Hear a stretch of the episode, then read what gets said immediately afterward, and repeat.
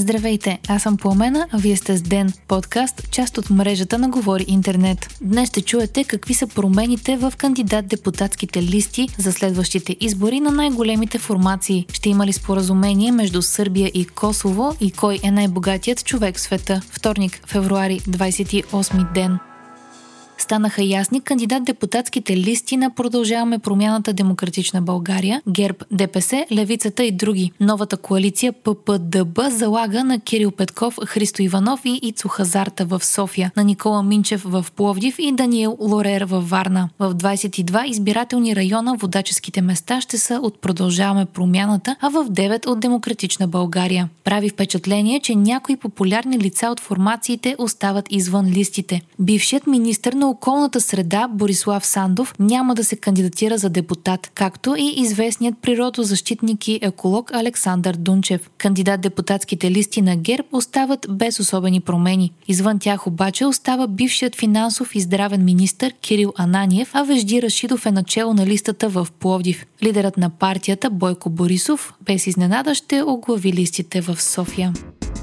Президентът на Сърбия Александър Вучич и премиерът на Косово Албин Курти се срещнаха вчера в Брюксел заедно с върховният председател на Европейския съюз във външната политика Жозеп Борел и пратеника на Европейският съюз за Западните Балкани Мирослав Лайчак. Двете страни са под натиск от Запада да подпишат споразумение за нормализация и добросъседски отношения. Ключови въпроси в по-известното като френско-германско предложение с Сърбия да не блокира присъединяването на Косово в между международни организации. Ангажимент на Косово да създаде асоциация на сръбските общини, която да е структура за автономия на косовските сърби. Нормални добросъседски отношения, равнопоставеност, признаване на документи, паспорти, дипломи и национални символи, създаване на постоянни мисии, които да действат като посолства. За сега нищо не е подписано, но вчера Вучич обяви, че двамата лидери ще се срещнат отново на 18 март в Северна Македония. Жозеп Борел пък коментира, че Белград и Прищина са приели по принцип предложеният с нощи документ и въпреки, че предстои работа по него и по пътната му карта, Европейският съюз очаква скорошно разрешаване на проблема.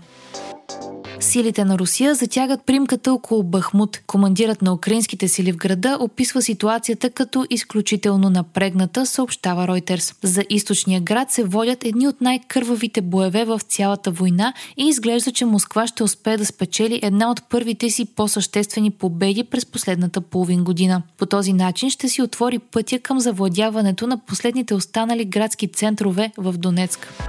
Режисьорът Александър Морфов е бил уволнен от Народния театър, потвърди самият той за дневник. Морфов е отказал да даде повече информация относно мотивите за уволнението му, но е казал, че му е връчена заповед от три страници. Работното си място е напуснала и пиарът на театъра Велислава Кръстева, като това е било по предложение на директора му. Припомняме, че конфликтът между Морфов, Кръстева и ръководството на театъра започна още миналата година, когато режисьорът надраска вратата на кабинета на Кръстева с надписите ДПС и връзки с обществеността на Ахмед Доган.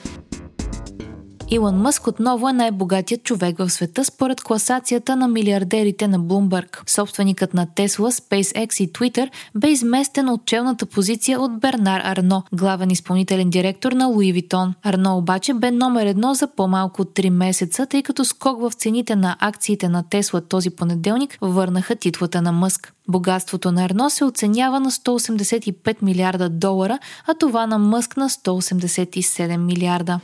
Вие слушахте подкаста Ден, част от мрежата на Говори Интернет. Епизода подготвих аз, Пламена Крумова Петкова, а аудиомонтажа направи Антон Велев. Ден е независима медия, която разчита на вас, слушателите си. Можете да ни подкрепите, като станете наш патрон в patreon.com Говори Интернет и изберете опцията Денник.